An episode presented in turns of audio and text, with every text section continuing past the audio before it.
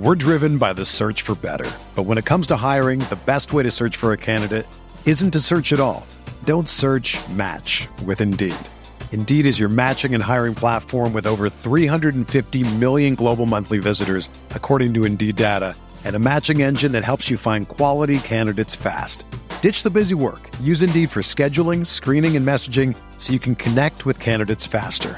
Leveraging over 140 million qualifications and preferences every day, Indeed's matching engine is constantly learning from your preferences, so the more you use Indeed, the better it gets. Join more than 3.5 million businesses worldwide that use Indeed to hire great talent fast. And listeners of this show will get a $75 sponsored job credit to get your jobs more visibility at Indeed.com slash BlueWire. Just go to Indeed.com slash BlueWire right now and support our show by saying that you heard about Indeed on this podcast. That's Indeed.com slash BlueWire. Terms and conditions apply. Need to hire? You need Indeed.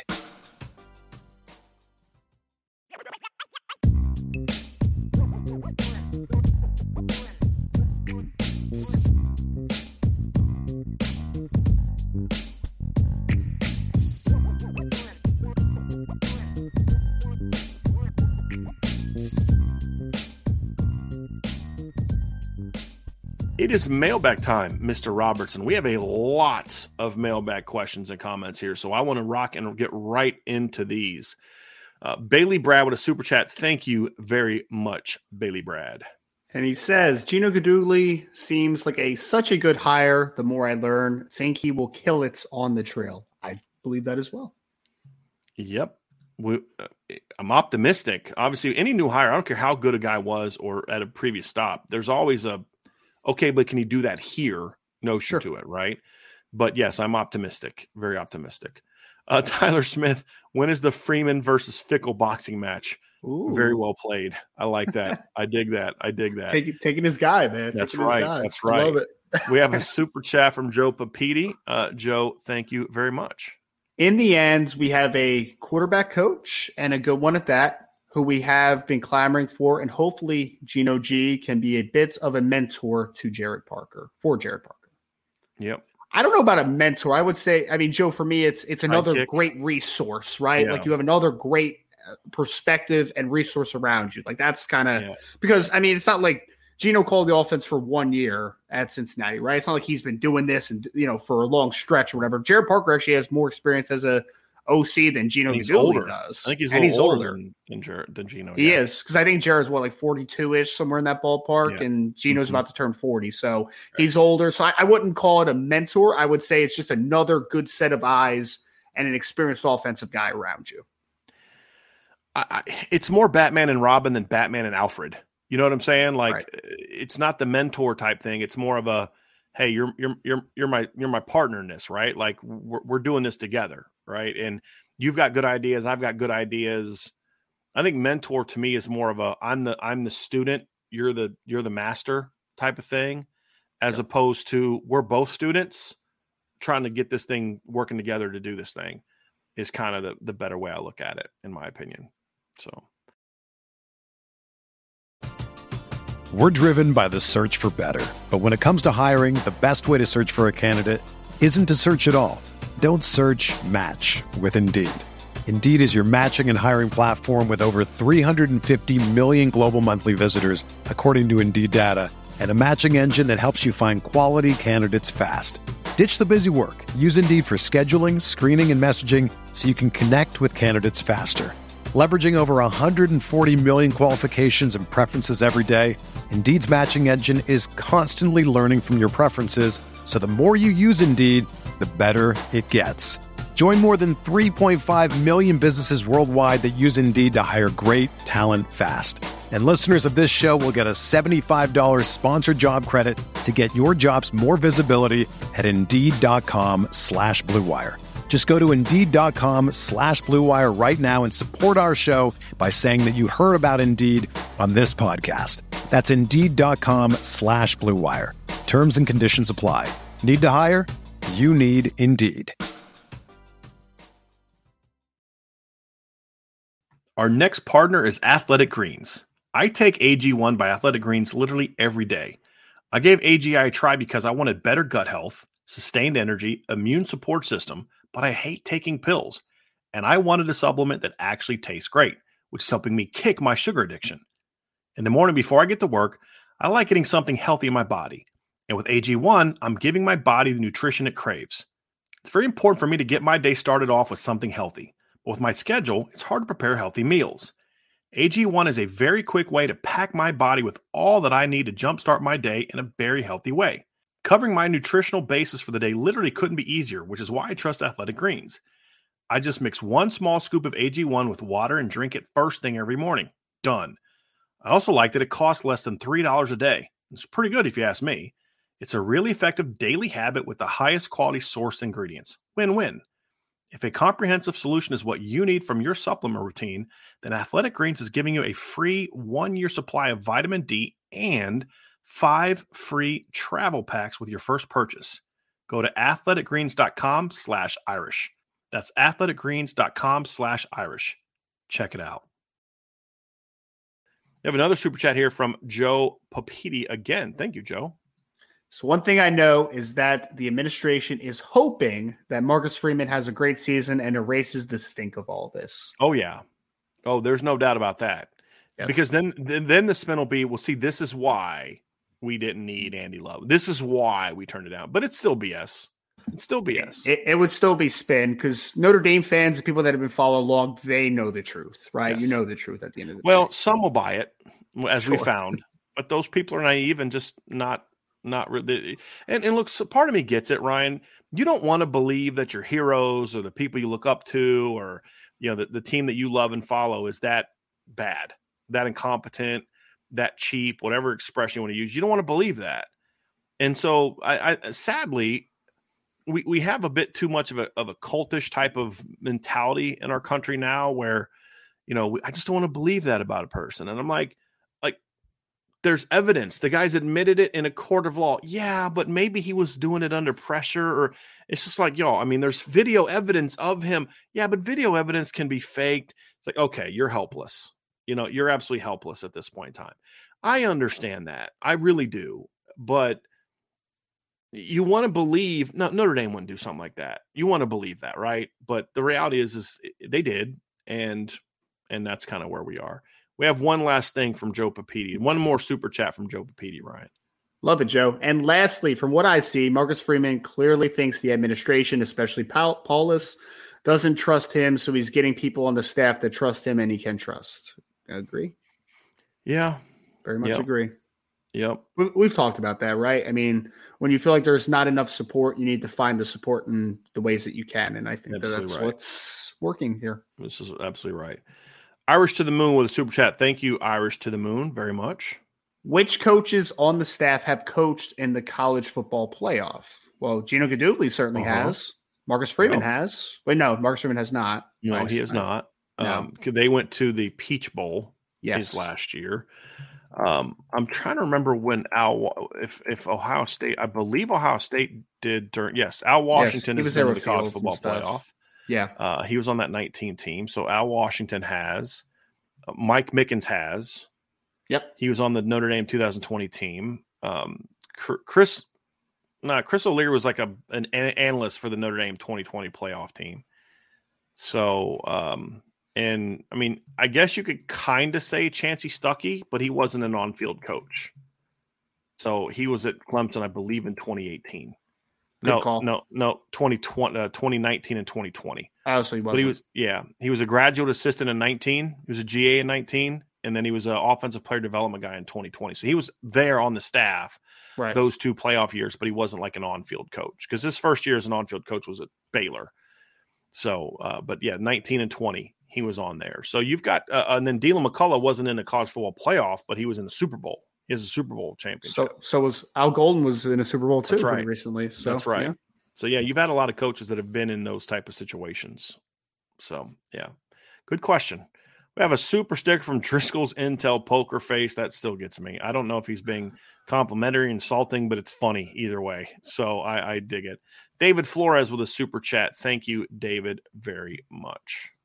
Given Gerad's experience as an offensive coordinator, would it make sense to make the O line coach the run game coordinator? Oh, I mean that's fine. I mean if they want to do that, they can. I mean, look, I I am I'm all for those titles being helpful because they help you get pay raises, but ultimately whether the it, it's kind of like the, when I say like a quarterback doesn't have to be a captain, Ryan, he's still the captain. It's the same thing here. The offensive line coach, if he's worth his grain of salt, is going to have a very big say in the run game, no matter what, whether he's got run game coordinator tag or not. So you need to make sure you get a guy that's very good at that, not just someone because like ideally you want a run game, uh, you want an offensive line coach who doesn't just know how to coach technique. He understands run scheme and blocking schemes and how to attack defenses and things like that. And there are some line coaches, Ryan, who aren't necessarily great at that. They just know how to teach. Hey, you tell me what we're blocking, how we're blocking it, and I'll teach them how to block. Right. You know, and and you'd ideally like a guy that that does get that a little bit more on a deeper level in my opinion. And I think whether it's a new offensive line coach or it's Deland McCullough as the running back coach or it's a combination, I do think that again that's another good perspective to the running game, right? Because at the end of the day, you have Gino now in the building, Coach Guidugli, who I think is going to help obviously Gerad with the passing game more than anything, right? The ability to work that area. But if you also have just some guys, the running back coach, offensive line coach, or a combination of two that are able to give you another perspective on the run game, I think that's obviously beneficial. And Chansi Stuckey obviously in the passing game too with Gino. Yep. There we got it. We have more super chats. We appreciate those very, very much, guys. We got one from yeah. Charlie Weis's last belt loop. What's up, Charlie? Congratulations again on the marriage. IB is the no spin zone. Do you see any potential recruits excited about Parker as OC? Are the donors going to hold them to the fire still or believe uh, Jack Swarbrick? Some it, will be just like what's going on here in this chat. Some will believe it, some won't. I mean, that's just simple as that. So, and we'll see what happens next time. I'll tell you this: if if if they want to truly recover from this, the way to do it is simple. Let Marcus Freeman know, hey, whatever you need to do to fill out your staff the rest of the way, you do. If you need us to buy out someone on your current staff, we're going to do it. If you need us to go buy out somebody else, like we need to save face and we need to let everybody know we support you. Because if they really do support him, then that's what they need to do. Yep. Will they do it? I don't know. That's a good question. But they need to let him know, hey, whatever you need, we got you because we need to we need to make this right. Even and this is true even if the the the spin angle that we're getting was true, even if that was true, it still needs to happen because you have now put forth the, the image that you don't really support your football coach and and you're not really good at your jobs in this regard. You're, you're just not. So they need to they, they need to fix it and the way to fix it is by actions not words you can spin it all you want i don't care about that i care i want to see that you've changed i want to see that you're doing something different because if if we're wrong then then it should manifest itself in the remaining hires as well right ryan it should man, manifest itself in the areas um, you know, hey, you need to go out and get a rent because the, we've seen this before. We've seen them not be willing to pay top dollar and to pay buyouts to bring coaches in for much smaller than 2.8. So you can't say, well, it was an, a, an exceptional amount of money. Okay, fine. What about last year? I know for a fact there were times where Marcus Freeman went to the staff and said, er, and went to um, the administration said, "Hey, I, can I get this for this coach?" And they were like, "No, it's too much." Mm, okay, well, how's this any different? Yeah. But I'm supposed to believe no, no, no, no, no. You actually did go back and and say you want to pay it. No, no, you didn't. Seems seems seems practical. Seems realistic. Right. Yeah. Right. Brandon Foster with the super chat. Thank you, Brandon. Is any of your sources mentioning any candidates for the offensive line coach position? I mean, no. I mean, it's going to be like the OC thing. You're going to hear some names come out. I, you know, I know Chris Watt's going to get a look. I do believe he's going to get a look. I don't. I don't think he's the the odds-on favorite that I think some people are, are, are, have said he is. At least I've been told people saying that. I don't know if they are or aren't. I don't read other people's stuff, but I was told that. And and so I do think he's an option for the job. I don't know that he is the leading candidate. Right. My whole thing is is find the guy that has the best chance to coach this line at a high level. It may be Chris Watt. I, I think what I would encourage people to do is don't assume because he doesn't have experience that he's not the right man for the job. Right. But just like I would I would say, just because he's a Harry Hiestand disciple doesn't mean he's the right man for the job either. And right? just because like, he's a Notre Dame grad, right, right, right. Yeah. Like uh, what I what I can say for certain. Here's what I can say for certain, Ryan. that Marcus Freeman very much understands the importance of this hire. And if he if he bring if he hires Chris Watt, right or wrong, it's because he truly believes Chris Watt can coach this unit at a very high level. That's what that means. Yep. Will he be right? I don't know. I don't know. Shall see. We'll find out. It's not a guarantee that if he goes out and hires a big name, it's going to work. Remember when Rick, Rich, uh, Rick Trickett went to Florida State and everybody's like all fired up? Look at the job he did at West Virginia, and he did this and he did that, and he was terrible at West Virginia. Just was a bad fit, right? Yeah. And and that happens sometimes. You know, I mean, you're you're going to have some times where a coach is a really good coach somewhere, and then he goes somewhere else and it just doesn't work. You know, and it happens, right? It happens. And now he's coaching at Jacksonville State after spending three years at Glenville State. You know what I mean? Is that where Trickett L- is now? Yeah, That's he went from LSU to West Virginia with Rich Rod to Florida State. And then after he got fired at Florida State, he went to three. He was the uh, his assistant head coach, run game coordinator, and O line coach at Glenville State, which is a D two school in West Virginia for three years. And then in 2021, he was hired as the offensive line coach at Jacksonville State. Interesting. So, well, at yeah. least Jacksonville State's going FBS this year, so there's that's that. Right. right, and he played at Glenville State, right? So that's that's the that's the that's the tie in there is, is that, and of course he's uh, Glenville State's a, a, in West Virginia, and he is you know coached played at you know played at Glenville State, coached at West Virginia for a number of years. So the point is, is there's no guarantees. There's no right. guarantees but you need to find the guy that you truly believe is the best of the best that can get this unit going. And I have to believe that there's going to be a lot of really good coaches that want to work with this group. I have to believe that. I, I, so, I would be very surprised if there wasn't a, a, decent amount of suitors that would be very interested in the position, if nothing else. Yeah. I'd be surprised, man. Yep. Very surprised. Yep. Absolutely. All right, Ryan, we got one more super chat, and then we're going to get back to the top here. So this one's from Paul. Thank you, Paul. says still working my way through the Kubler Ross again, but I've recovered enough to peek in and send my support. Keep up the great work, IB fam.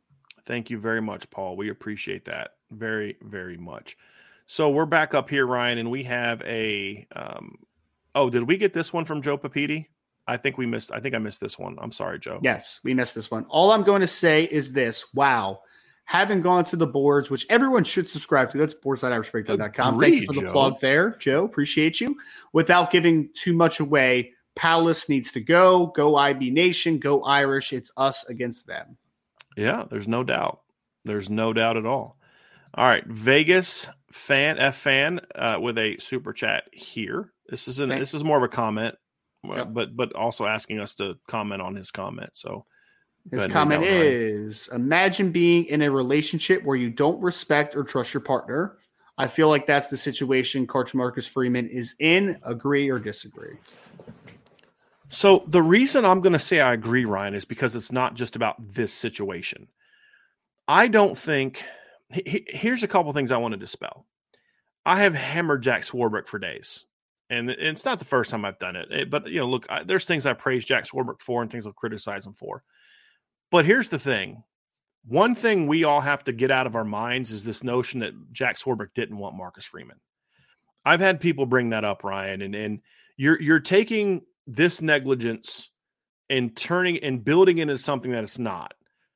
Don't lose like keep your eye on the ball, right? Jack Swarbrick and because ultimately he's responsible for all the people involved in. Like if Ron Powlus screws up, right? Jack Swarbrick's responsible for that because you're the guy that gave Ron Powlus as much authority as Ron Powlus has, even though he has zero qualifications for the job that he has right now, other than being a Notre Dame grad and playing at Notre Dame. That's the only qualifications he has for the job that he has right now. Okay. Besides that, let's not turn this into something to where now we're speaking untruths and now we're turning into conspiracy theorists and all these other kind of things because that's when you're going to lose credibility this notion that people have said Jack never wanted Marcus. He only hired Marcus because the fans and players wanted him. Y'all, you can in one breath say Jack doesn't care about the, t- the, the fans. That's why he rejected this hire. But then say he's going to reject Andy Ludwig, but hire Marcus Freeman because of fan pressure and player pressure, but then not do the same with Andy Ludwig? Like that completely contradicts what happened here. I have told you from the beginning, from the moment that that Brian Kelly left, right after Thanksgiving, 2021, that Marcus Freeman was going to be someone that that was going to get a legitimate look at this job. Why? Because everything that I had heard for the previous year was that Jack had a great deal of respect for Marcus Freeman. Great deal of respect. And we also heard and I reported while while you know, because here's the thing about like listening to the national media. Remember all the ESPN people and and Dennis Dodd and all those people saying Luke Fickell was the, the Fickell, I'm telling yeah. you, Luke Fickell. Now, did Luke Fickell interview? Yes, he interviewed for the job. Did Luke Fickell turn it down? No, because what I was told from the jump is that Marcus was the guy that Jack wanted. The only thing that was going to stop that is a bad interview from Marcus. And because that's the thing too is you may want a guy to to to to work out. Ryan i've, I've done this. I've interviewed people for jobs. And man i hope this works out because i love this guy. Then you do an interview like yeah it's just not going to work out. That's not the right fit right? And and so but he nailed the interviews which is why he got the job. Luke Fickell left a year later to go to wisconsin you, you really yeah. don't think he was going to come to notre dame come on let's use some common sense okay jack swarbrick would have waited for luke Fickell if he needed to coach the playoff. He flat out would have waited for that. I promise you that. Marcus Freeman was hired for one reason and one reason only, and that's because Jack Swarbrick thought he was the best man for the job. Simple as that. Now, does that mean he's given Marcus Freeman all the support he needs? Heck no. Because the reason I agree with this is not because I don't think that Jack Swarbrick doesn't respect Marcus Freeman or or like Marcus Freeman. It's that I think number one, Jack has put people in positions of power that should not be in positions of power.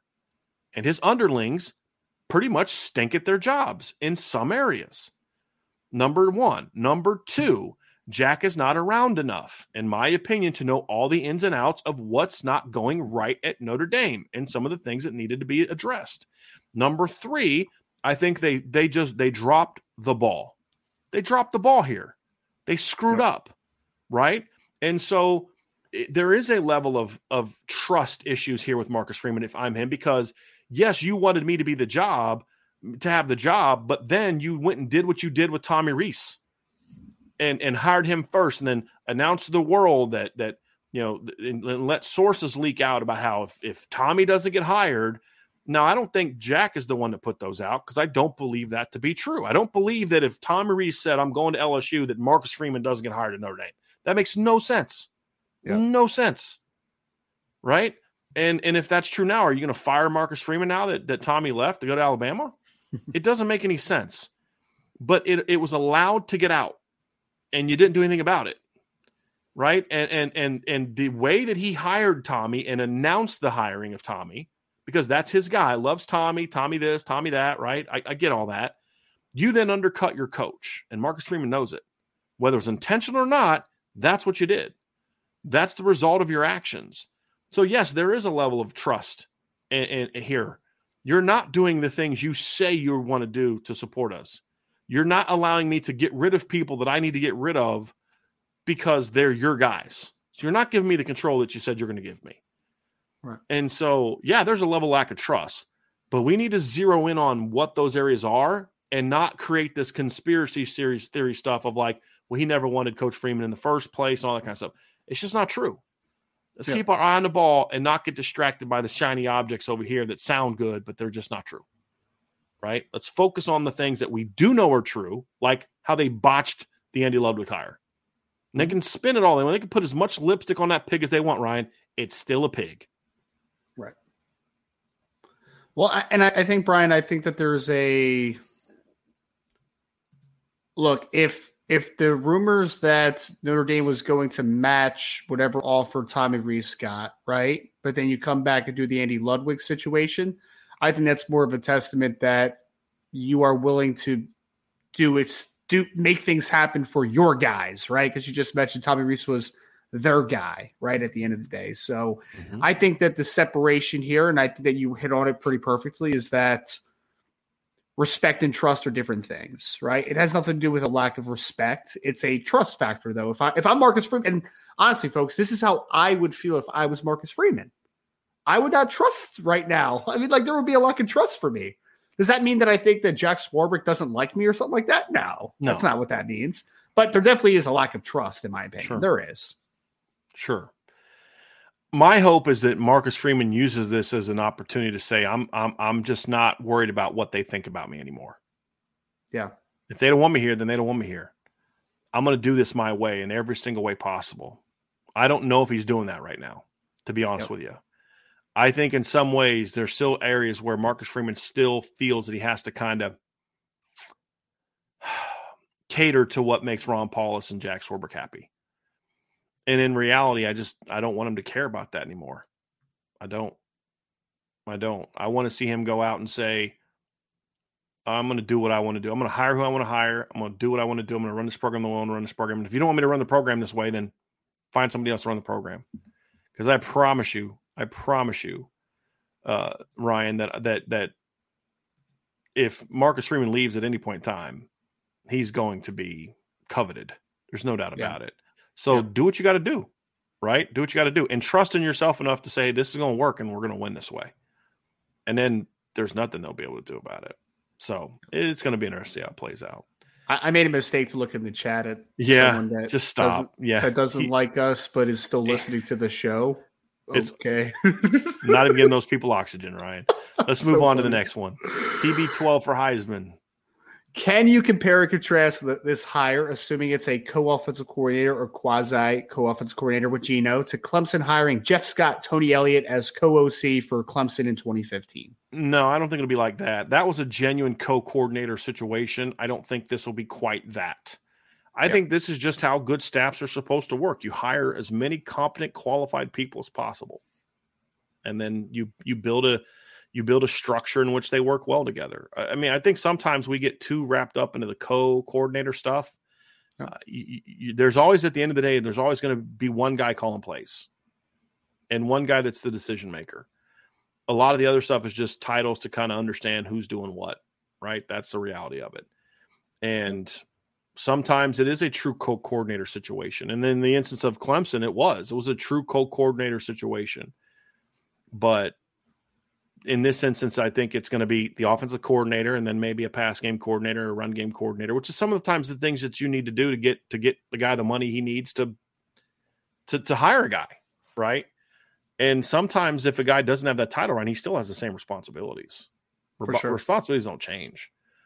And that's basically where you're going to be. So I, I, I wish I, I wish I could have just like sat in the booth and just listened to Tony and Jeff kind of like go back and forth. Yeah. You know what I mean? Like it would have been an interesting dynamic to watch because I can't yeah. get a little.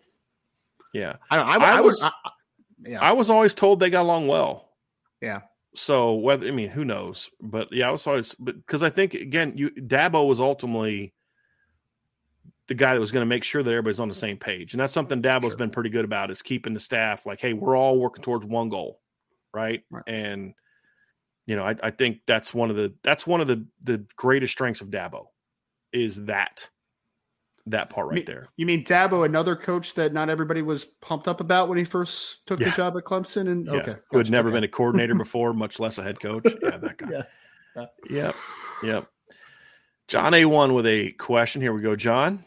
Up, John? Do you believe Marcus Freeman will be more comfortable with who's leading the offensive side of the ball to be more attentive and demanding on the defensive side of the ball? I doubt it. I mean, I think Marcus Freeman genuinely desires to be the head coach of the entire team.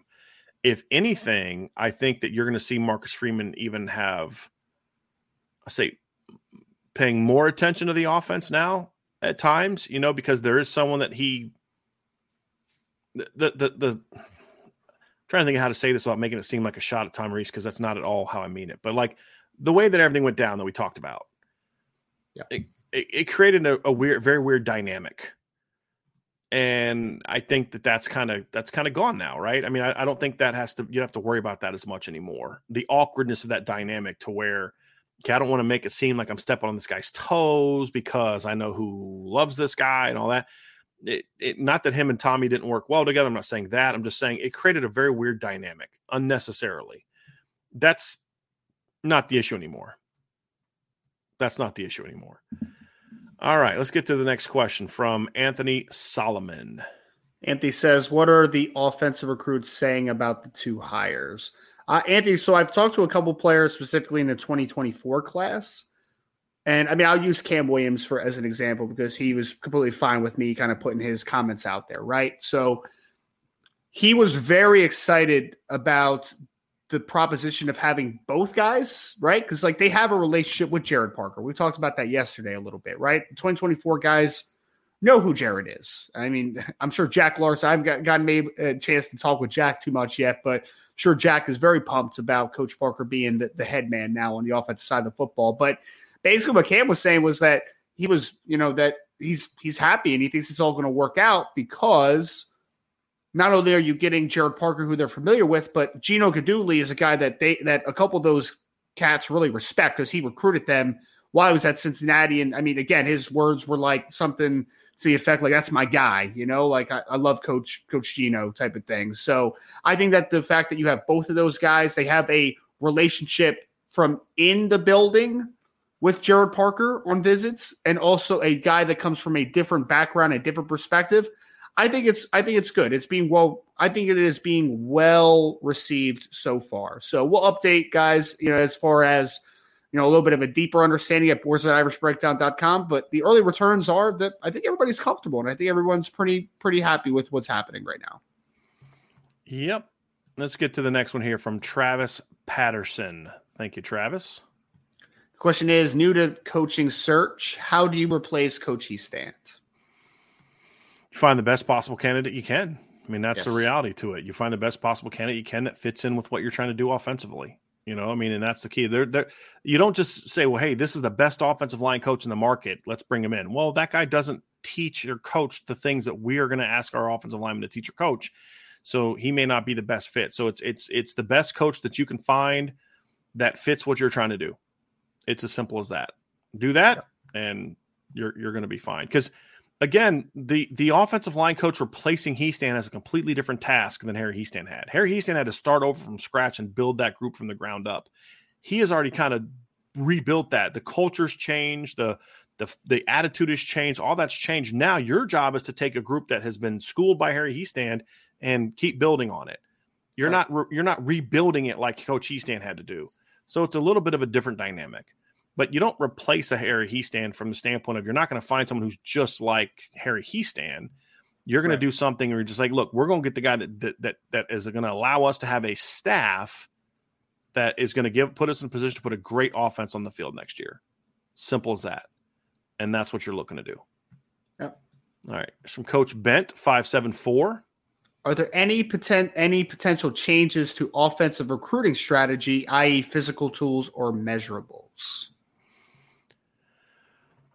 Possibly. I mean, you're always going to have some change, right? When you have new coaches, even if you're running the same system, they may like different things. It's too early, I would say, Ryan, to, to really know what that's going to be, especially yeah. since we don't know who the O line, every uh, offensive line coaches, especially, have kind of their little quirks of what they look for. You know, I think those are the different things that, that I want to see when you yeah. look at kind of what they want. So I would say, let me let me see who the what the, the makeup of the staff is first. That's what I would say. Then we'll get into okay, here's what that coach is looking for. I think those are things will have more to do with it. Yeah, I, I think it'll stay relatively the same. I mean, offensive line wise, I think as long as your principles are still the same, you're gonna be looking for similar things. You know, at that point. So I think that'll stay similar. I'm, I'm interested to see what quarterback recruiting looks like because again, they already have their guy for 2023 and 2024, obviously. But now that you're working to 2025 does Gino like a specific type a little bit more? Does Gerad like a specific type a little bit more? Like, I think those things are things that I'm interested in personally. Right, and and and honestly, with the way with the offense that Gino was a part of, I mean, again, when you're the quarterbacks coach, you're recruiting to kind of fit the offense that that you're a part of, right. and so you know, uh, happy birthday, bye. So my wife's leaving for her birthday massage with her mom, so um, so yeah, so she's being spoiled and pampered today. So um, when when I, I I think that system fits kind of what they do pretty well, Ryan. If I'm if I'm going to be honest, I think the things that Notre Dame did offensively are similar to kind of the things that that um, that Notre Dame that Cincinnati did from a you know I mean there's there's just there's a lot of carryover I guess is what I'm trying to get at right And so I think those things will, will fit in pretty well. I'm trying to go back and look through and see if I can find do they like not offer any quarterbacks in 2022? Because I'm trying to find it here and see. Yeah, it looks like there's it's just strange. I'm trying to see like who they offered at quarterback in different years under Gino and see oh, if it Cincinnati, gives me. You mean? Yeah, yeah, and see if they. Um, but apparently, like they're not listing quarterbacks on any of these years as if like they didn't like offer any quarterbacks. So it's kind of strange. But uh it's a yeah. wise move, not offering any quarterbacks yeah. in the cycle. Yeah. Oh, here we go. It's down at the bottom. All right. Gotcha. Um, so I'm just kind of looking at the, some of the quarterbacks that they they offered. So like in so it's at the bottom. That's weird. It's underneath everything else. So let me go down here and see who they offered in 2022. He offered Sam Horn, Tayven Jackson, Brady Allen, AJ Duffy, Cameron Edge, Holden Geriner, Braden Davis, Luther Richardson, and then they offered some some some dual threat guys, Jacurri Brown, Nick Evers, so very different type of quarterbacks, but you know, shotgun guys is kind of what they're looking for. Uh, let's see who they offered in 2020. I want to see. I want to see if they offered Drew Pyne. That's what I'm curious to see if they offered Drew Pyne in 2020. Uh, let's see here. Pro style quarterbacks. They offered uh, Mike Wright, Bo Allen, uh, Mason Garcia, Michael Alaimo, Ken Seals, Evan Simon, Tucker Gleason, Caleb Holstein, Evan Prater, Jeffrey Sims, Garrett Green, Gregory Spann, Kellen Brown, Demetric Crenshaw, Dustin Fletcher, Will Howard from Kansas State. Nice. So eh, pretty deep offers, but you know, shotgun guys, but some guys that are more pro style, some guys that are more dual threat. But uh, that is very mixed type yeah. of quarterback that they're targeting. Yeah. It is. Yeah. Here we got some from Patrick Earwood. Thank you, Patrick. Since Gerad Parker is a new offense coordinator, how important is the Navy and Tennessee State's game now? Oh, it's huge. I mean, it, it's even bigger than it was, in my opinion, Ryan, if Tom Rees would have stayed, simply because of just the optics. I mean, like with Tom Rees is kind of like, hey, look, I don't really care what you do. You're just trying to get ready to. When you go down to NC State, you got to be ready to go, and you've got a couple games to work out all the kinks. It's almost, I mean, the the, the pressure is going to be Ryan. Now, it's not practical to beating NC State, and Ohio State, but the pressure externally is going to be such that the expectations are you got to go out there and just rip those two teams apart and and and not just get ready for NC State, but you got to look good getting ready for NC State. That's a lot of pressure to have on the first two games of the season, in my opinion.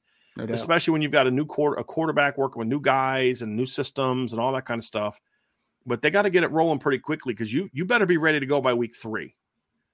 Because a lot of people are going to focus on week five against Ohio State. My whole thing is if this offensive staff isn't ready to go, we're going to know by week three when they play when they travel down to Raleigh to play NC State because because Tony Gibson's a good defensive coordinator. Yes. Right. And he's done a really nice job at, at NC State. So they're going to have to be on top of their game by week three. They still, they still have a couple dudes coming back too. Yeah. Payton Wilson, Shyheim Battle. They still have a couple dudes on defense yep. too. And that does put a lot of pressure on them in the first two games, Patrick. So I, I very fair question. Very fair question. And I'm hoping to get down to Raleigh for for the NC State game, by the way. So I would like to see a good result. I will be there. I will be there. Indy Estimate Trucking LLC.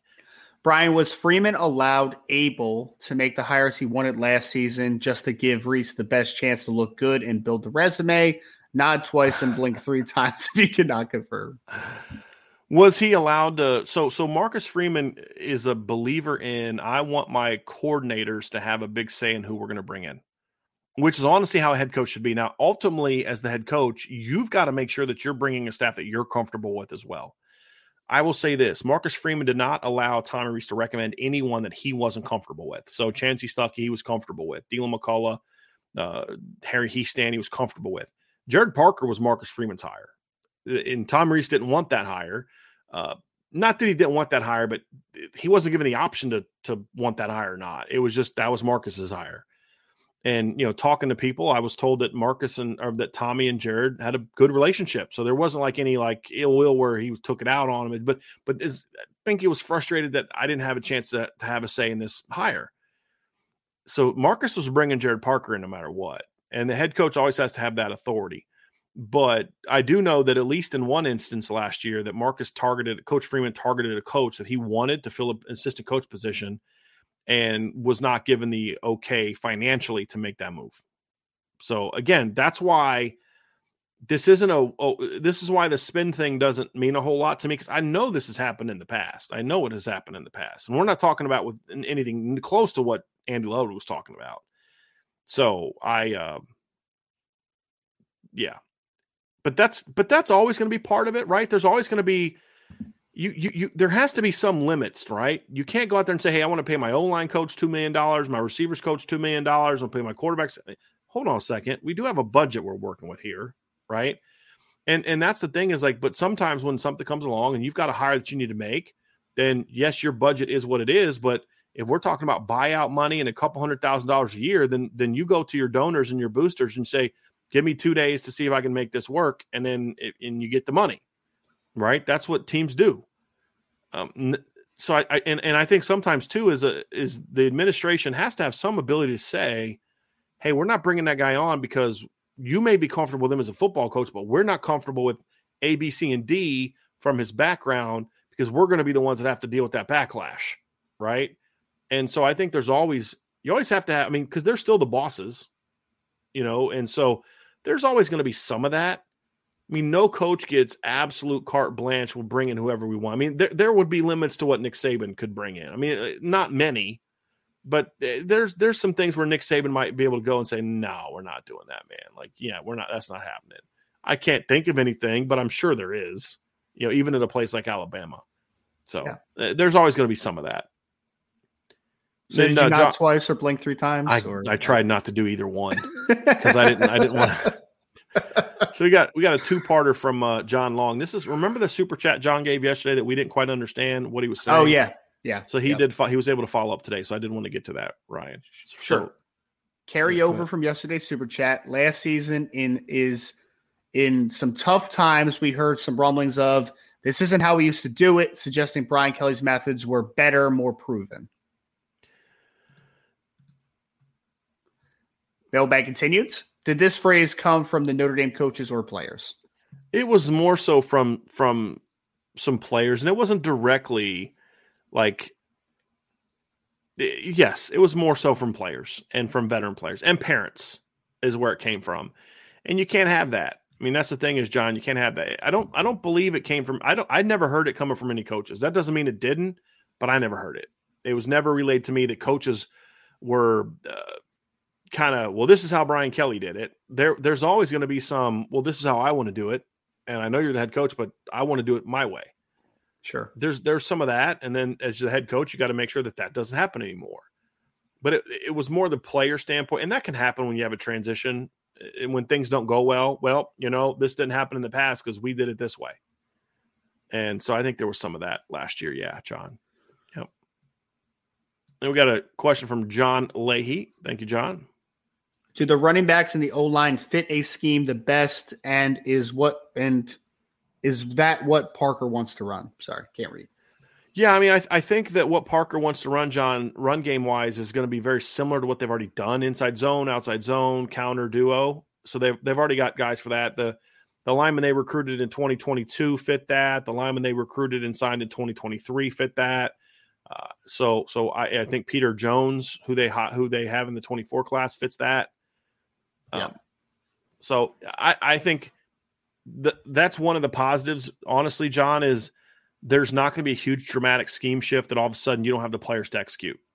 I think that's going to be one of that's one of the positives that we do know about Gerad Parker being promoted. There's a lot we don't know, but one of the positives we do know, Ryan, is there's definitely a there's definitely a carryover of okay, there's going to be a lot of personnel is going to be similar fits, the players' terminology is going to be the same.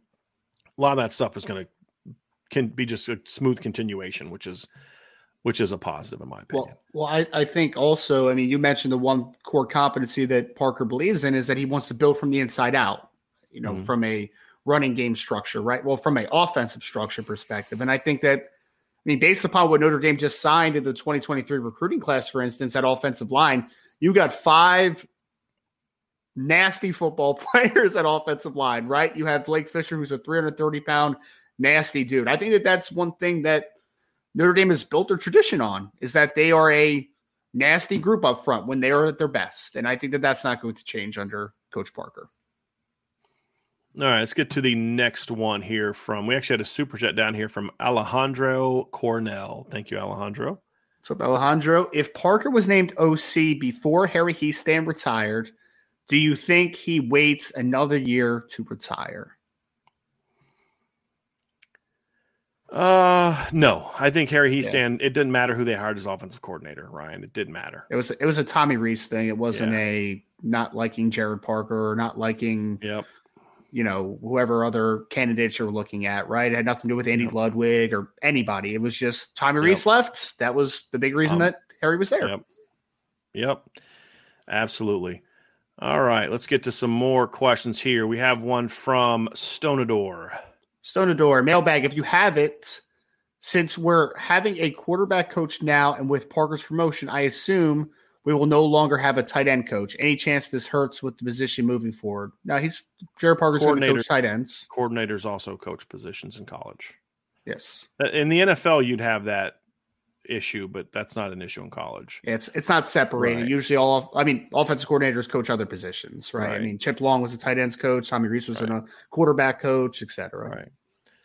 All right, want some Jordan Zgrabic. I hope I'm saying that right. I'm I'm not sure if I if I am. All right, here we go. I guess I'll read this one, Ryan. This will be more for you. I think Ryan might have froze again. Does this hire potentially put a lot of offensive recruiting in a holding pattern, so to speak?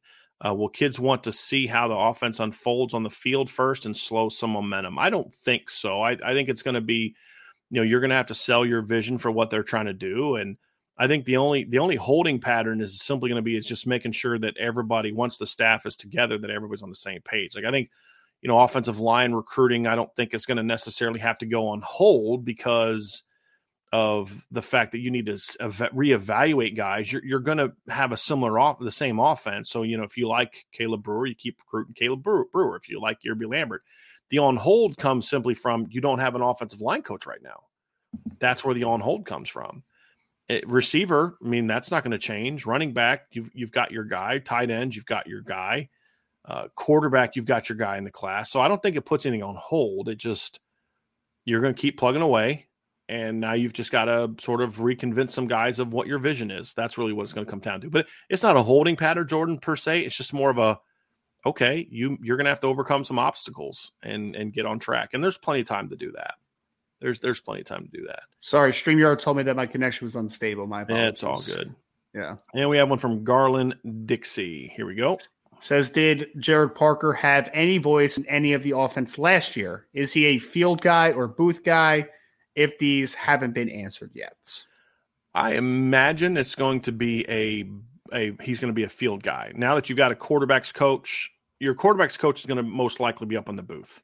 Yes. I would imagine Gerad Parker will be down on the field. Would be most likely my my thought on that one. So, and we have Irish in Ohio. Do you guys think Marcus Freeman brings in an offensive analyst as well? I hope. I mean, I, I think so. The yeah. more support, the better. If yeah. you can make it work, in my absolutely, opinion. absolutely. Absolutely. A Beefeater uh, with a a super chat or with a question here. We'll go this one. Brian Ryan, how would you characterize the coaching talent gap between Parker and Ludwig beyond the experience difference? I mean, it's I, it's I can't answer that. I, I have no well, idea. Once, once, I mean, Beefeater, like we just don't have enough. I don't have any data on Gerad Parker. I mean, the, the thing that made Andy Ludwig so attractive was that tangibly, I could look at what he did as an offensive coordinator for years at multiple spots and say that's probably a very easy transition. I don't know what to expect from Gerad Parker, and I've been fully, uh, you know, transparent with that. I don't know what to expect from Gerad Parker. Could it be good? Yes, I believe so. Could it be underwhelming? It's possible. I, I don't know the answer to that.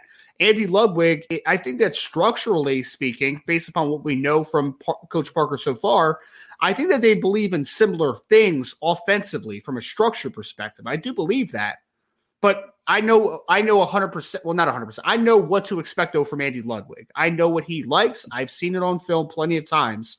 I don't know what Coach Parker likes. I mean, we're we're talking to sources to figure out what structurally he believes in offensively. We haven't seen that, right? So I, mm-hmm. I just don't think I can answer that question appropriately, unfortunately. Not yet. Yep. Yeah, I agree. Joe Medina with a uh, here we go. Brian, do you think uh, Annie Ants will be hired by Ger- Gerad? Um, Yes, we talked about that one. You know what's going to be funny is Joe got his name right, but we have seen his name spelled about four different times in this G- chat. Gerard, and Gerald. You had, you had people that couldn't spell Rees correctly. This is going to be interesting to see how many oh, times oh, uh, well, Gerad's name gets. Uh, well, how about uh, how about Gino Guidugli as well? Oh yeah. So. I think people are more per, per concerned with how to pronounce his last name. Yeah. Um, yes. Uh, yeah. Yeah, and, and I, I honestly wouldn't know how to spell his name unless I looked it up right now. Yeah. to be honest. So yeah, I don't I don't take a week or so. we, we, get this we get this question a lot from John Mayernich. Not knocking Rees, just legitimately curious. Why did do people think Rees is an offensive genius? I ask this because all the evidence suggests otherwise. Yeah. Um. Look, we we can continue to have this battle as an offensive coordinator, Rees did things that a lot of people were impressed by, including us at times, with some of the concepts he ran and, and the timing of his play calls at times. Look, I know that Notre Dame fans feel a certain way about Tommy Rees. I get that. But the fact of the matter is, NFL teams called him and liked him yeah. and, and wanted him. Nick Saban wanted him. Maybe and, for just and, a second, you might want to think that maybe they know something that that that you don't right and at some point brian not to cut you off but if if one person's calling that could just be one opinion right but if there's a lot of people calling then there's probably something to that you know yeah like i i know him and sean mcvay have talked in the past about doing something together at some point in time and and and the timing was never right and look i think tommy rees was was a, was not a perfect offense coordinator by any stretch. I mean, we've talked about that. He was young. He made mistakes. There's things he needed to be better at. How he interacts with players, how he interacts with coaches. You know, certain things he does from a game playing standpoint. But there there was a lot to like as well. I think the bigger issue for me with Tom Rees, as I've said before, is the quarterback coaching part is is is more of a question mark for me than the coordinating part, in my opinion.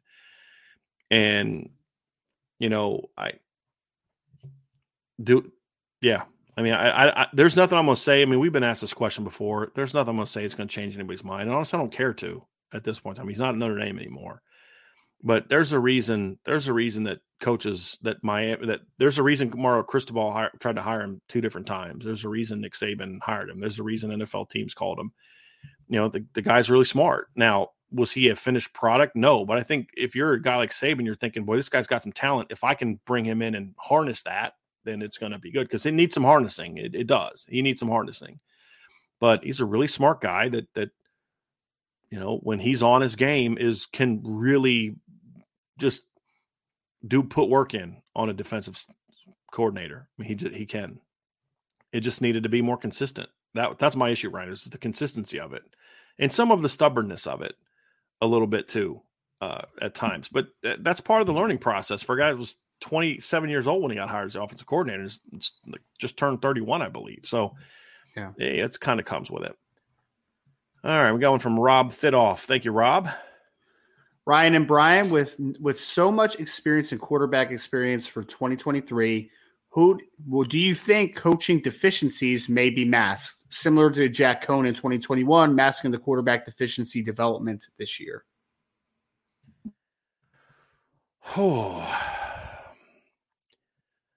I I, I guess I, mean, I just we... don't accept the premise yeah. at this point in time, Rob. It's like, do you think the coaching deficiencies may be masked? I mean, I don't know that there will be coaching deficiencies. I don't know that there won't be. I, I don't know. I, I just it's the I, I, guess the question is, do you think that you can get an can appropriate it? gauge on Gerad Parker for the sure. talent he's coming back? Is that what sure. you're asking? I guess. Yeah, because mean, look, I remember watching Miami in 21 at 2001 and 2002, and you're thinking they're just winning on talent. I mean, you, you can see it, right? Um, it's why I've said in the past I don't love Clemson's offense, right? It's just like, and I I've said this before. Remember in uh, going into 2021, Ryan, I said, look, y'all, Clemson is not going to be the team that that they were. I I call I now eh, you know they're still good, but I said they weren't going to be as good. Why? Because I said they won with Trevor Lawrence in spite of the coaching. You can see it you can see how they play. You can see where it's like, dude, that was just a sick pass. Like, I don't know what heck he's calling here. You're just their dudes are better than the other team's dudes. So you can see that. So it can mask it can mask it maybe to I think the the um It's kind of I'm trying I don't know how to say this without sounding disrespectful, but like just fans and if you're just people that aren't like really doing deep dives into the team, it can certainly mask it. Certainly. But right. I mean, if you know football, you're going to break the film down and be like, dude, they're winning with smoke and mirrors right now, or they're winning because the opponents aren't good, or you know this this won't carry over. You, but you can also watch a team say, boy, these guys are coached really well, and man, they're they're really working well together. I liked that call. I liked that game plan. They play with good fundamentals. They play physical. You can see those things. You can see those things. So is the talent such that they can mask the coaching? I guess I, I'd be willing to answer the question if if if we were to say let's work with the assumption that the coaching is just solid but not great, can Notre Dame still have a really good offense next year? Yes, yes they can. Yes, they can. Especially if Gerad Parker goes with more of a let's let's simplify things a little bit, make things a little. You know, we don't need a million plays. Let's go with a half a million. you know what I mean? Hypothetically, you know, uh, obviously hyperbolically. Sure, it can, but it won't mask it all the way to the championship, right? It'll mask it to ten and 2, 11 and one potentially we saw that in 2021, Ryan. That yeah. team was not an 11 and 1 team from a how they were coached to play team. They were 11 and 1 because they just had better players than all but one of the teams they played last year in, or in 2021. That's the reality of it. And so um, it'll mask it to a degree. But I also think that if the coaching is good, then the offense should be really good. That is one encouraging thing. Agreed. We got a super chat here from Tales from Wville. How does Notre Dame overcome this black eye? The basics of sales are always be closing. How could they let Ludwig get away? Ultimate vindication for Brian Kelly's messaging about lack of support, prioritization of football.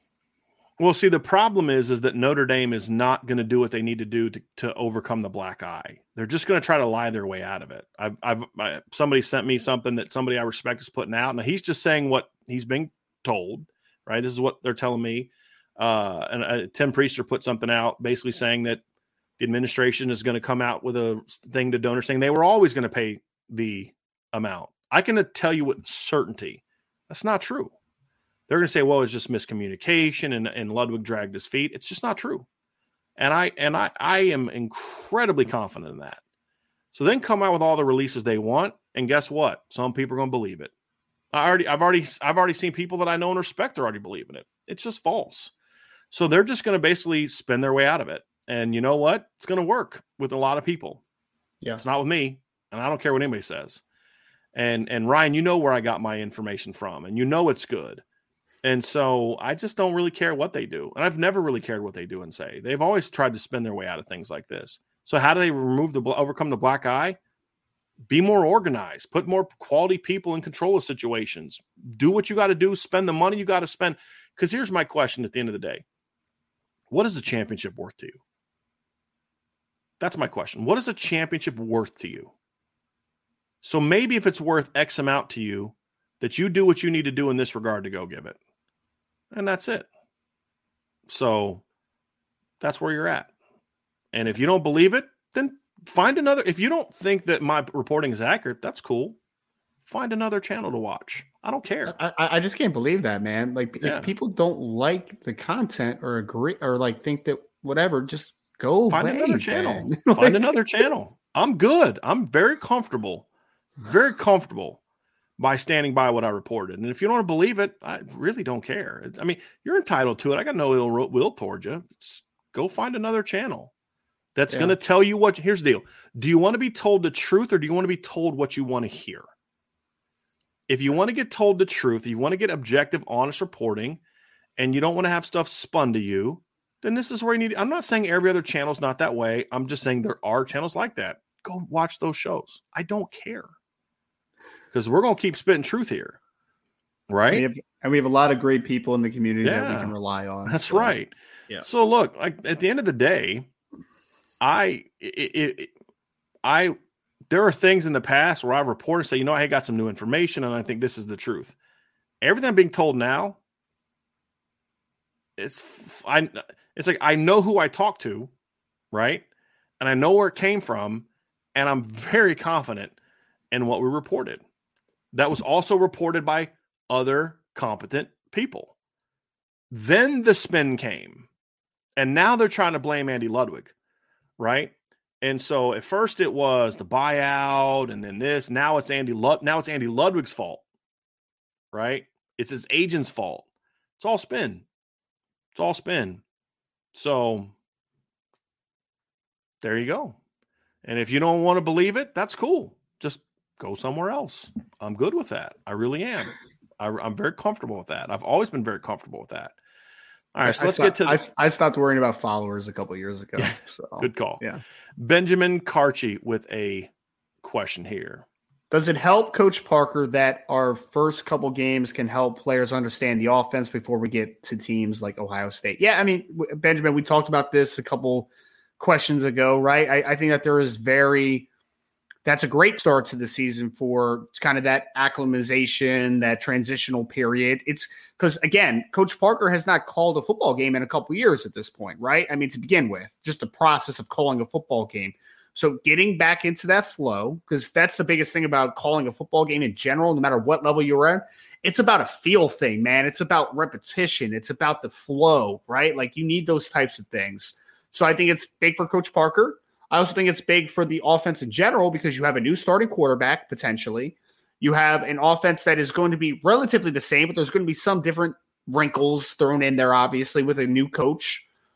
So I think that that transitional period playing against a couple inferior opponents to begin the season is big time because then you're going to hit that stretch of, you know, Ohio State and Clemson and USC. And I mean, there's a lot of games in a very tight confine of weeks. So yeah, I think that that transitional period to begin with is very beneficial to the staff potentially. Yeah. I, I, I just want to read this super chat from Chief Brody because this is exactly where this is exactly right. Thank you for super chat, Chief Brody. It seems convenient they let the news breathe for a few days so all the fans could get riled up, only for the real story to come out. Get real, man. Yeah, like they're to send a letter to donors and all such stuff like uh, several days after the fact. Like, come on, man it's nothing it's nothing more than CYA and trying to protect yourself. That's all it is. That's all it is. Yeah. But you know why they do it, Ryan? Because they know people will believe it. It's exactly and, why and they pe- do it. People will click on it too yep. on the media side of things. Yep. So. yep. Yep. Well, I mean, like the the story that I'm referring to earlier, who who reported it earlier, it said Tim Prister put something out. He's just this is what I'm being told. Here it is. I'm I'm sure. fine with that. I'm fine yeah. with that. He's right? not making something up. It's just no. what he's being told. Exactly. Nor is he yeah. saying the people that reported the opposite are full of crap and lying. He's not saying that this is what they're saying. This is their side of the story. That's totally fine. And Tim is a Tim is a reporter. He's been doing this a long time. He's he's got to put that out, in my opinion, because that's their statement. We do things differently here. That's fine. It's not better, not worse. It's just different. And we're more analysis than we are let's present the both sides of every story. There's not always two sides to a story. There's two stories per side, you know, and there's two stories in this conversation, but there's only one truth. Like it's people say, well, that's my truth. Well, that's not a thing. Like it, there's there's the truth, right? And it either happened this way or it didn't happen that way. And you can spin it however you want. It's just it's what it is. That's really where it is. Let's get to Brandon Plensner with a super with a question here. Question is How can the move of Gerad Parker to OC possibly impact 2024 offensive recruiting positively? How can they get impact talent to buy into an offense coordinator offense they haven't seen? Well, they do that all the time. Yes. You know? Yeah. I mean, They're, I mean, that's where it is. I mean, it's Brandon, I, I think that one thing that is go. It's going to be interesting to watch offensive uh, offensive side of the ball from recruiting perspective because there is going to be a perception at first, but at the end of the day, most recruits are drawn to relationships. That's a big thing. So the relationships with Coach Parker that maybe they already had intact, maybe the relationships they had with Coach that when he was you know working back into the Wisconsin you know side of things Maybe it's a little bit of extra help at first with Marcus Freeman over top. All those things I think can help to ease the transition a little bit because it is a wait and see a little bit. It is because I think there's going to be some offensive recruits as well that want to see the product on the field. They're going to want to see it. And I understand that. I get it. I would want to see the product too. Nope. But at the end of the day, I think you have enough resources to figure it out, soften the blow, and continue moving forward and gaining momentum. Yep, absolutely. We have a super chat here from Tyler Smith. He said it's time to hire Tim Brown as OC assistant. Uh, he's being funny there, obviously. Yeah, Tim Brown's got plenty of plenty of things to do. Plenty of things to do, man. So, it would be nice to see him on the sideline. That, that would though. be pretty cool. That'd be yeah. pretty cool. That'd be a lot of fun. Um, 99 problems of BK ain't one. Could Marcus Freeman hire someone like Justin Frye by offering him an assistant head coach, run game coordinator, maybe co OC and offensive line coach? I thought I heard a while ago that he wanted to be an offensive coordinator that won't be at OSU. Sorry to drop out real quick and yell You're at good. my dogs to stop barking. Look, he could do that. I just don't know if that's where I'd want to go. I, I, this is more. So I'll say this: this is more personal preference, Ryan. Here, for me, I like an offensive line coach that just wants to coach the offensive line, right? And, sure. and, and, run sure. game. I don't. I don't want a guy that necessarily needs control or um, needs to be the, his. You know, who who has. It's not that I care if a guy has aspirations. It's just kind of like when I hire you as an offensive lineman coach, I just want you to coach the offensive line. That's it, right? And that's kind of where I'm at. And so I think Justin Frye has much greater aspirations than to be just an offensive line coach. And that's totally fine. Totally fine. But uh,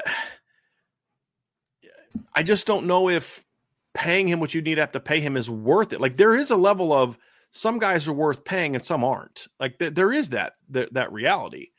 I think to me, Andy Andy Ludwig is worth it to me, Justin Frye, I, I, just I don't know that he is because I don't know if the fit's there. Like you've already got Gino Guidugli with his background, and you got Gerad Parker with his background. Now you want to bring in a guy who's like kind of co-OC, that kind of thing. That was kind of my issue a little bit with Bill Bedenbaugh, Ryan. If you're going to bring him as an O line coach, if you're going to bring him in, he has to be the OC, right? You, you, you, there is the notion you can't have too many cooks in the kitchen, right? Like, yes. Does, some guys need. Hey, you're just the receivers coach. Now you have a very important role as the receivers coach, but not everybody can be a co-OC right? And I think and I think that you bring in Justin Frye, that'd be a little bit too much. And I just I, like the titles that you're giving him though, those are already ones he has at Ohio State.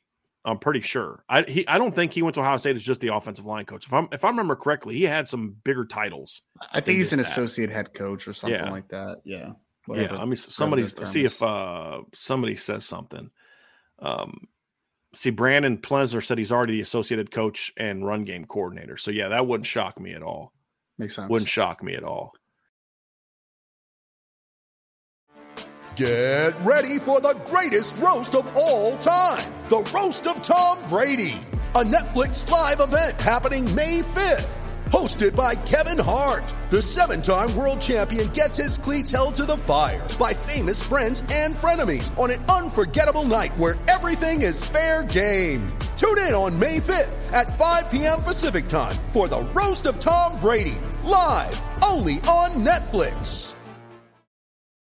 You ready? Showtime. On May 3rd, summer starts with The Fall Guy. Let's do it later. Let's drink a spicy margarita. Make some bad decisions. Yes. Audiences are falling in love with the most entertaining film of the year. Fall guy. Fall guy. Fall guy. That's what the poster said. See Ryan Gosling and Emily Blunt in the movie critics say exists to make you happy. Trying to make it out? Nope. Because I don't either. It's not what I'm into right now. What are you into? Talking. Yeah. the Fall Guy. Only in theaters May 3rd. Rated PG-13. All right, here we go. TJ Stalika with a question. Here we go, TJ. Does losing Tommy Rees hurt Tyler Buchner's chances of starting even more? He was Tommy's guy. Well, no, because he wasn't Tommy. That only matters, TJ, is if if if he was Tommy's guy and Tommy liked him and the kid doesn't really actually have talent. You know who he was a lot of people's guy coming out of high school. yes. he just signed with Notre Dame. So I don't I don't think that's going to have any impact on him. I mean, look, again, he's got 3 years of eligibility left. So Sam Hartman has one. So Tyler Buchner, if he chooses to stay, so has plenty of time to be a starting quarterback and be a very good starting quarterback at Notre Dame, maybe be a championship quarterback. And I don't think I don't know of anything in, in Gino Guidugli's background. Like if he can coach Tyler, if he can coach, look, here's the deal. If you can get Desmond Ridder to be a really good college quarterback, you can get Tyler Buchner to be a really good college quarterback. There's no doubt in my mind. So I, I don't think it hurts him at all. I don't yeah. Now it may hurt him from the standpoint of he doesn't have the relationship with the coach and he doesn't want to take that chance. That's fine. I mean, may, maybe that might be something to consider. You know, hey, I'm going to leave because I just I don't know you and and I don't want to sit behind Sam because with Coach Rees, I knew that I was going to be that next guy. With you, I don't know. I mean, maybe he feels he has to take that career move. I don't know that. I'm just saying the potential options, but I don't think that's going to be about hurting his chances. I think that just may be a risk that, you know, something he may decide to do, but I don't think it's a situation where it hurts his chances. Tyler Buchner is a very talented quarterback.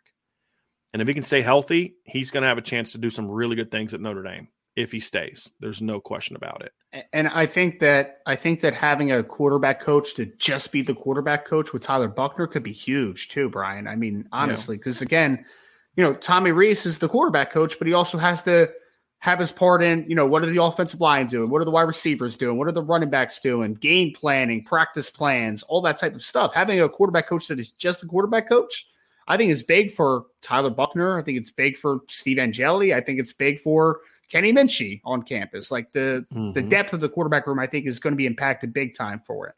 Yep. Got another question here from We Are Not Marshall. Can the guard, uh, can the guard and the G and G OC, oh, gotcha, Gerad and gotcha. Gino? gotcha. Didn't catch that one. Can the Gerad and Gino offensive coordinator room make up a big leap on that side of the ball to make Notre Dame a playoff contender in year one? I, I have no idea. And this is the thing I said yesterday. I'm I'm willing to give Gerad Parker every opportunity to prove that he's that guy, but I don't know. I don't know that he's that guy. I believe that Notre Dame has the talent to make a playoff run next year. That's that that I know. And it's up to them to put the pieces in place to go do it, to to lead the group in a way that goes and does it. It's up to Coach Freeman to go hire the best offensive line coach he can. It's up for this staff to become one cohesive unit take the talent they have and charge forward. That's what it's going to take. That's what it's going to take. And so, uh, can they do it? I honestly, I, I, don't know. I know that Gino was part of an off of an offensive staff that went to a playoff the year before. Uh, Gerad Parker's never been a part of, of that. So, I mean, he's been a part of some good football teams, right? I mean, so, but never a, a championship team or anything like that. I mean, his, you know, 2019, the Penn State team that he was a part of, uh, you know, they went 11 and 2 that year. Uh, pretty good football team in 2019, if you remember. Um, lost to Minnesota by five when they were undefeated. They were got up to number four. They finished the year ranked 10th, beat Memphis in the Cotton Bowl, if you remember that year, beat Michigan, beat Iowa, beat Michigan State. You know, so he's he's been a part of, of some teams like that. And, you know, but never like a championship team. But and even if he was part of a championship team, he's never been the guy that necessarily led that championship run. So, you know, I I honestly I couldn't tell you. I couldn't tell you. I just know that this team has the chance the t- the tools to do it, and it's That's up to the coaches point. to get it done. Yeah, yeah. but I, look, honestly, though. we are not Marshall. Like I could sit here and tell you I've had conversations, and I now know for a fact that Gerad Parker is good enough to lead this team to a to a national championship. It'd be spin. We've already established that I don't do that here. Do I think he's a very smart coach? Yes. Do I think he's a very good position coach? Yes.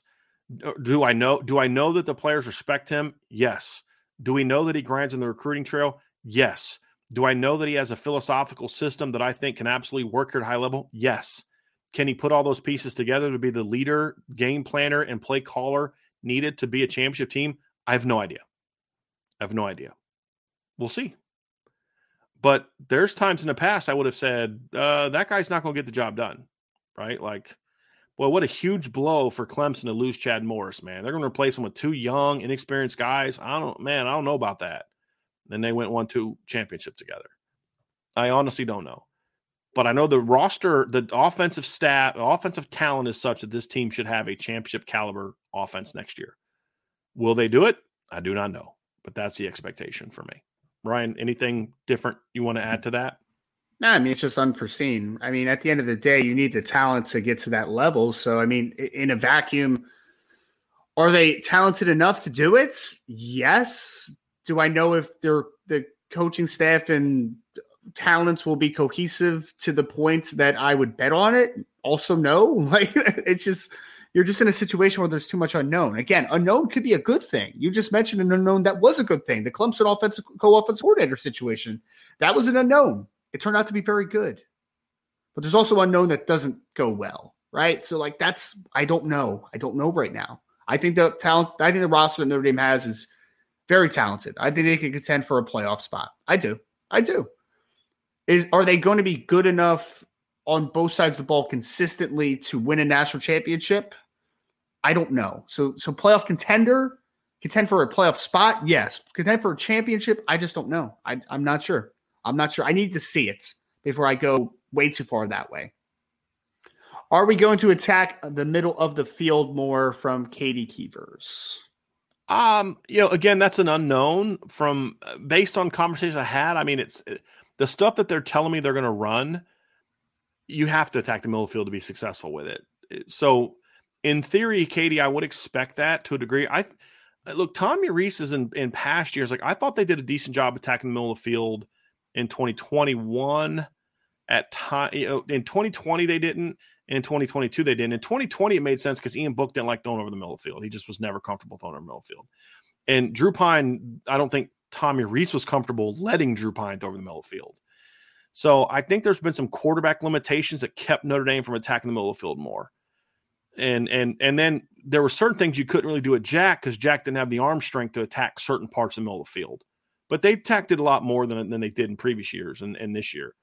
So I would imagine so but that's just more in theory, Katie. I can't tell you for sure that they're going to. I just I have a feeling they're going to based on what what the talent like the, the talent that they possess combined with the quarterbacks that they have combined with the offense they say they're going to run it all leads to yeah they're gonna they're gonna attack inside the inside the numbers more uh to what degree i couldn't tell you i really don't know that's then that's to be part of the fun right of of this next seven, eight months, Ryan, is just kind of learning, learning who they are, learning how they go about practice, learning all the different things that they do. Those are aspects that I that I look forward to. That's the fun part of doing this, you know, is is when you bring in new coaches and new players. Like I, I can't wait to see what Sam Hartman looks like in a Notre Dame uniform. I can't wait to see what you know the next you know Tyler Buchner being healthy is. I can't wait to see Braylon James with that golden helmet on and Jaden Greathouse and you know, see what see what Gerad Parker's like. Is see what the what's the demeanor of the offense like under Gerad Parker? He's got a very different personality than Tom Rees. I'm not saying it's better, I'm not saying it's worse. It's just different. You know, do the players respond better to that? They respond to worse to that. Uh, do the offensive linemen respond better than new O line coach, worse than new O line coach? That's all part of the fun of covering teams when you have the kind of turnover that you get every year in college football. And this is the one of the things that I enjoy about it, to be honest with you. But it also leaves some uncertainties of I don't know if they're going to attack the middle field more. I don't know if they're going to run this as much as they have in the past. We're going to find out. And that's going to be the fun part of this whole thing. I'll say this based upon Sam Hartman's history, right? I, I I don't think that he will hesitate to throw the ball wherever he's told to throw the ball. he yeah. throws with a lot of vindication. So excuse me.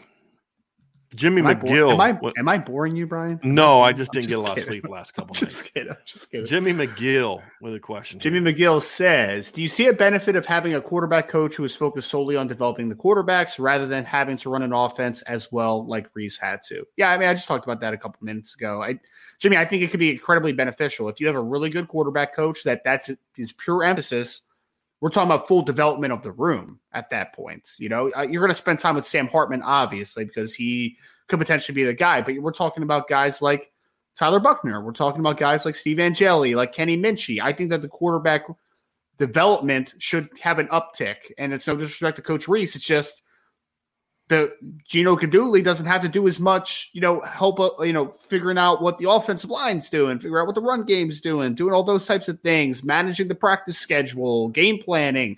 He's going to be able to focus solely on, well, not solely, but mostly on quarterback development and making that room better. So, yeah, I think it can be very beneficial. We are not Marshall says, does a change at OC and potentially quarterback recharge the batteries for a player like Styles? I hope so. It's possible. Yeah, it's hope possible. So. Really, what it's going to come down to is just Lorenzo's going to have to say, you know what? I'm not happy with what I did last year. I'm better than that, and I'm going to go prove to everyone I'm better than that. That's really what that's where the battery recharge comes from. I think anytime you have a turnover on your staff the way that they did, there's always a level of re-energizing that can happen, Ryan. Because it's like, hey, this coach, I was bearing the depth chart of this coach.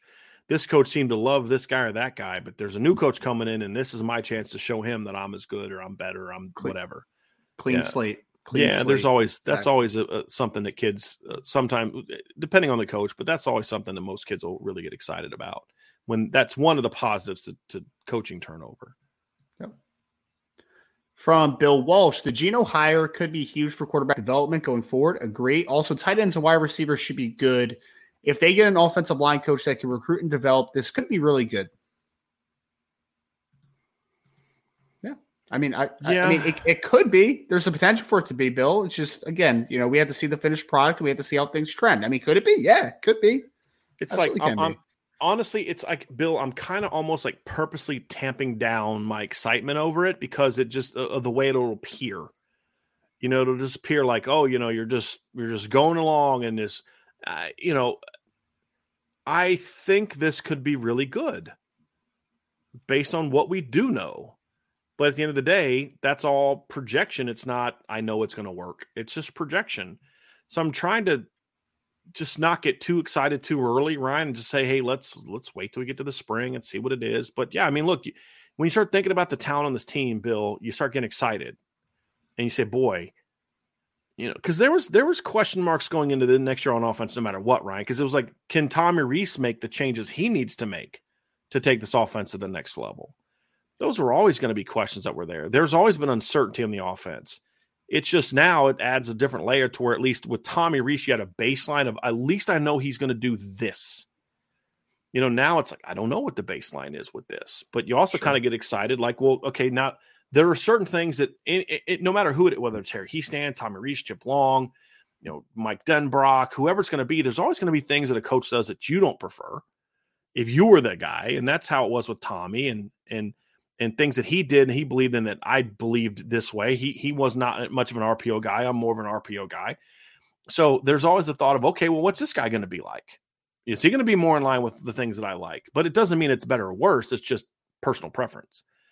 So there's always that kind of energy and excitement. But uh, you know, there was always going to be question marks from a coaching standpoint going into next year, even if everybody came back, because this is an offense that was not very good for most of the year last year you know, but we thought there was reasons for it, and we think they're going to get better, and and that it's just a different type of nervous energy now. But it doesn't change the fact that I really believe this team has the the talent to be really good on offense.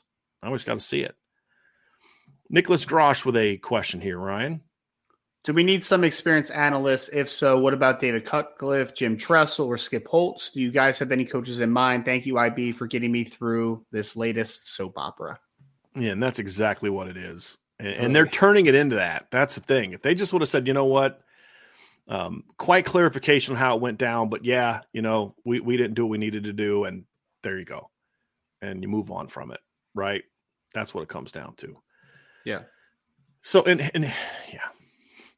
Any any analysts that pop out to you? I know yeah. they mentioned she mentioned Jane, David uh, Cutcliffe, Cutcliffe is honestly because here's the thing: David Cutcliffe was uh, Gerad Parker worked for David Cutcliffe for two years. We yep. know that David Cutcliffe holds Notre Dame in high regard. Like that's one of the first phone calls I'd make if I was Gerad Parker and, and Marcus Freeman, because that's someone who can help Gerad Parker with this transition into a leadership role. Is a guy like David Cutcliffe. Now I don't know what kind of relationship they had at Duke. I have no clue, but for me, I absolutely would. Jim Tressel is not going to be an analyst. I mean, he he's no. That's he is a mentor to Marcus Freeman in whatever capacity they have. Jim Tressel's not that guy. David Cutcliffe, Cutcliffe I would look at for sure. And, and, there'd be others if you could. Skip Holtz, I don't I don't know what Skip Holtz is up to these days, but um, you know, David Cutcliffe is certainly a guy that that I would so strongly look at. There's no question. I don't have guys. Part of the reason I don't try to get guys in mind is because I know coaches that are good but there's also a lot of coaches out there that would be good fits for that that could do a great job that I don't know. And if I start thinking about who I want and start vocalizing who I want, and then they hire someone else, it creates this perception of, well, you wanted this guy, but they ended up hiring this guy. That's a disappointment. Yes. And so that's why I'm just, hey, look, let me see who they bring in, and then I'll evaluate that guy. But one guy that I do feel confident saying now that I definitely would call as one of the analysts, because there's not just one, is David Cutcliffe and see what he's doing. Like, hey, it's not even so much as an analyst. It's it's you can call him an analyst, whatever you want, but it's like he is a a mentor to these young coaches to kind of help them kind of take that next step as coaches. That's what I would I would love to see him the role for him. Uh, yes. And it'd be I like mean, an off the field role, that kind of thing. But yeah, that'd be phenomenal. And just just having him around the quarterback coaches and quarterbacks at times, you know, like just that man would just mm-hmm. there's just so much you can get out of just talking to David Cutcliffe, you know, yeah. just just having a conversation with him. Yep. Joe Papiti uh, with this one. I'll just read this one real quick. Ryan Joe just uh, said, just want to say thank you for all the amazing content these last few few crazy days, and also for shooting it to us straight with no spin or presumptions. You spit facts, and we're better for it. I appreciate that. I do. I do very much appreciate that. And look, we're always going to give you the truth and we'll give you what we know. There's no agendas. It's just this is what it is. And I'm not saying others do. I'm just telling you what we do. I'm not focused on other people. I'm focused on what we do. And we're always going to give you the truth. We're not going to be a spin machine. We're not the mouthpiece of the university. We're not their support system. We're not here to make them look better. That's their job. And they all make a whole lot more money than we do to do that job. And so you will always have that. You will always have that promise from us, and we're not going back down from when we when we know. Because here's the thing, Ryan, you you to do this job because I, I want to make sure people understand that this is how we do things. When you are in a situation where you report something and and facts come along or more information comes along or more data comes along you have to be willing to say hey this is what I first reported. But after talking to some good sources that I've listened to, I believe that there's more to it than what we were reporting earlier. Right. And so we will do that. And we have done that in the past. And we'll always do that. The reason that we're not backing down from our original report is it would be very easy for us to say, look, we hammered Notre Dame for this. And come to find out, this is actually what really happened. Pete Thamel got his information from Utah. That was Utah trying to do this, that, and the other thing. And you'd say, okay, um, look, this is we went off and and and but reality is, is this what happened. I have no, no problem doing that. We've done that before. But that's not what happened here. When we responded, when we when we had our show on was it Monday night, it was not in response to Pete Thamel's article. When I saw Pete Thamel's article or tweet, I then started reaching out to all my sources and and got a very consistent message of what happened. That didn't change for days. It still hasn't changed from those sources. Now, other people are reaching out, coming back and saying, Well, I talked to so and so, and they're saying that this is what really happened. If I found those things credible, I'd say, Hey, look, here's what's going on. But they're not credible. They reek of spin. That's what they reek of because it doesn't make sense for it to have gone down the way that it went down and then be reported that it was reported and for my sources to tell me how things went if that's actually what happened. You, you get what I'm saying? So it, to do this job fair, even though we we we view how we do things at Irish Breakdown differently, we still report news. And if we are given information that's wrong, I have no problem saying so. No problem saying so. And honestly, it would be better for me to do that. It would be better for us financially to be hype men for Notre Dame. That's the fact. It is a financially better thing for us to be hype men for Notre Dame. Flat out. Proven true it would also be it would also be good for us financially if we were willing to say hey we were wrong when we're wrong and we will always do that. But the end of this day is it needs to actually be new information that's actually correct. And i'd have to defy logic and common sense to believe what they're telling me now and what they're t- or what they're telling people now and there's no evidence of it. It's just we got crushed. And so two, three days later, we're coming out with stuff saying, hey, here's what really happened. It just uh, it defies logic. It defies logic. So it just um it, that's why we that's not why we're not backing down from what we've said. It defies logic. And the way that it went about is just it doesn't make sense. And so we're not going to go with that. We're not going to jump on the on the bandwagon of well this is what really happened to make people happy. I'm not doing that because I know with great confidence that what you're getting now is a spun version of the events to make Notre Dame say to help, allow Notre Dame to save face. That's what's happening. And so we're not backing down from it. I don't and I don't care what the repercussions are, Ryan. I really don't. I've been there before. And just I don't care. Jacob Watson says, Does the Ludwig backlash cause the admin to think how they handle things in the future since they tried to retract what they did and end up re-offering him? I I mean, does it I mean, Jacob, I like to think that most people learn from their mistakes generally. Not everyone is like that. That not that's not always the truth. But I would like to think that the admin is going to understand that, like, hey, this wasn't the best way to go about this, right? Like this was a bad look on our part, even though we're trying to retract and deflect and whatever other word you want to use. I like to think because I know Jack Swarbrick is a very smart guy. I, mm-hmm. I, know that Ron Powlus is a really smart guy. I know that the admin mm. are smart mm. people. Well, okay. okay I'm well, gonna agree with you on the first one. I'm not gonna agree with you on the second one. In theory, they're very smart people. So I would like allegedly. generally allegedly. smart generally smart people learn from their mistakes. So I would hope that just based upon that fact, that the next time will look just a little different. Just a little different. Yeah. Here's a good question from RG RJG Irving. Ryan. The question is Is a buyout designed as a dis- disincentivize to poaching staff or to compensate for the disruption to the team and cost of replacing the coach? Yes, it is. The both of those things. It, it's yeah. meant to number one make it harder, uh, maybe less likely that a coach leaves. It, it limits the number of schools that could potentially come after a guy because not all schools have the ability to go pay two point eight million dollars to get right to get uh, Andy Ludwig.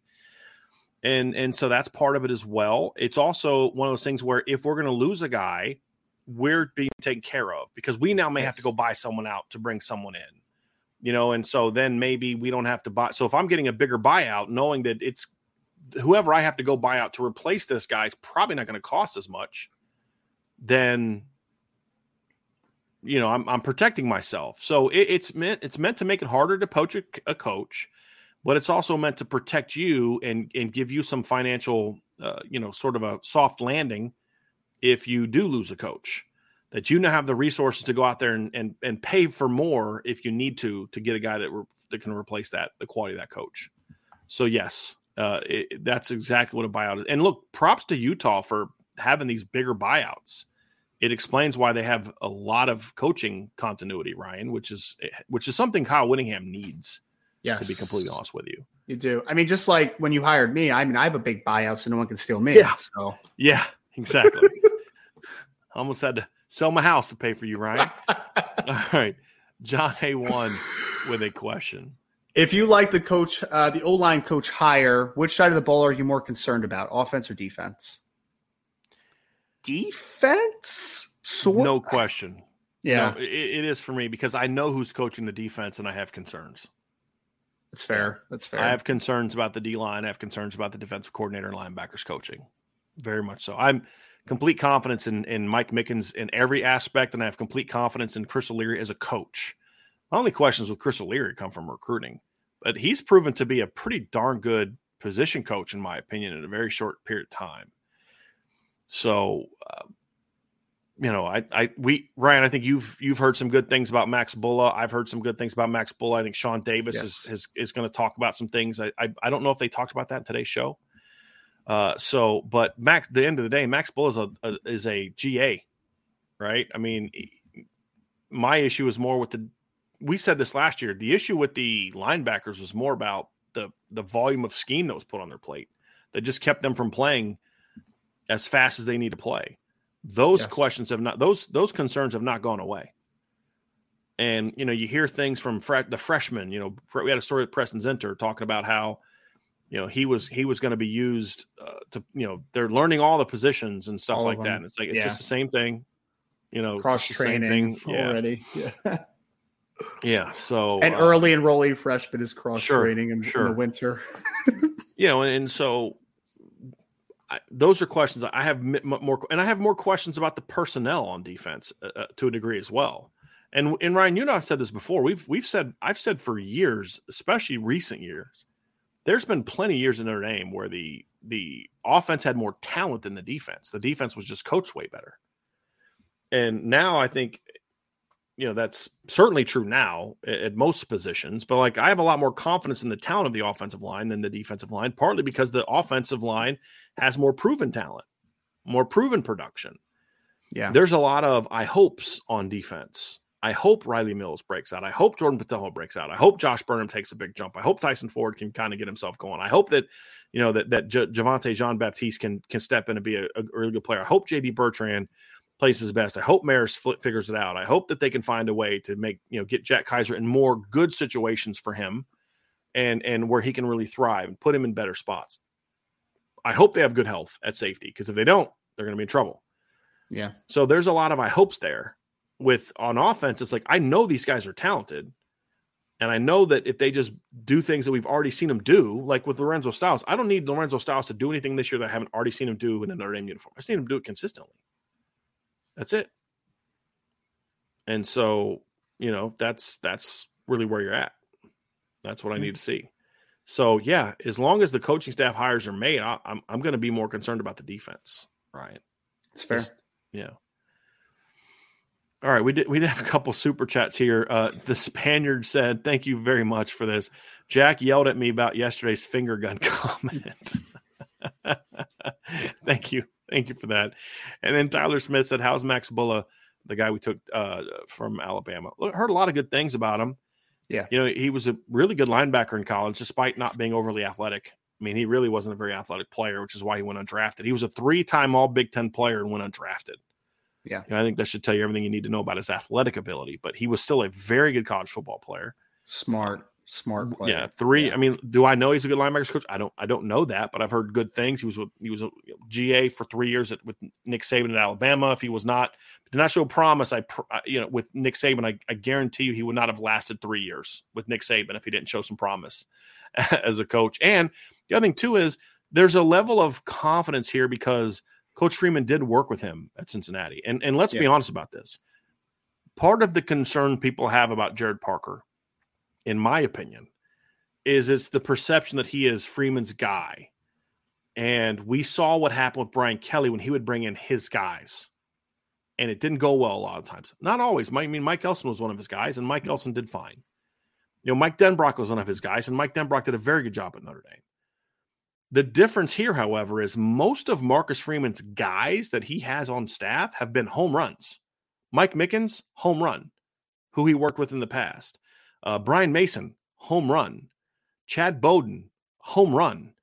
Most of the guys that Marcus Freeman has brought with him from that he's worked with on a coaching standpoint have been pretty good. The exception is Al Washington. Now we'll see if Al Washington can step up in year two, and I hope that he does. But you know, those are good. That's a good hit rate. So when you look at Gino and and and bringing him in, Coach Guidugli bringing him in, the fact that he did work with Coach Parker. You, oh, I'm sorry. And I think Gerad Parker was a home run in his first year as a tight ends coach, right? So in that role that he was originally hired for, he did very well, in my opinion, despite dealing with injuries all year. Yeah. So so far, his track record of bringing in coaches he's worked with before is pretty good. And so I think that gives me a little bit of optimism as well. And and Max Bullough is one of those guys. Max Bullough was a GA on the was it the 2019 Cincinnati team. So Coach Freeman has worked hand in hand with him before.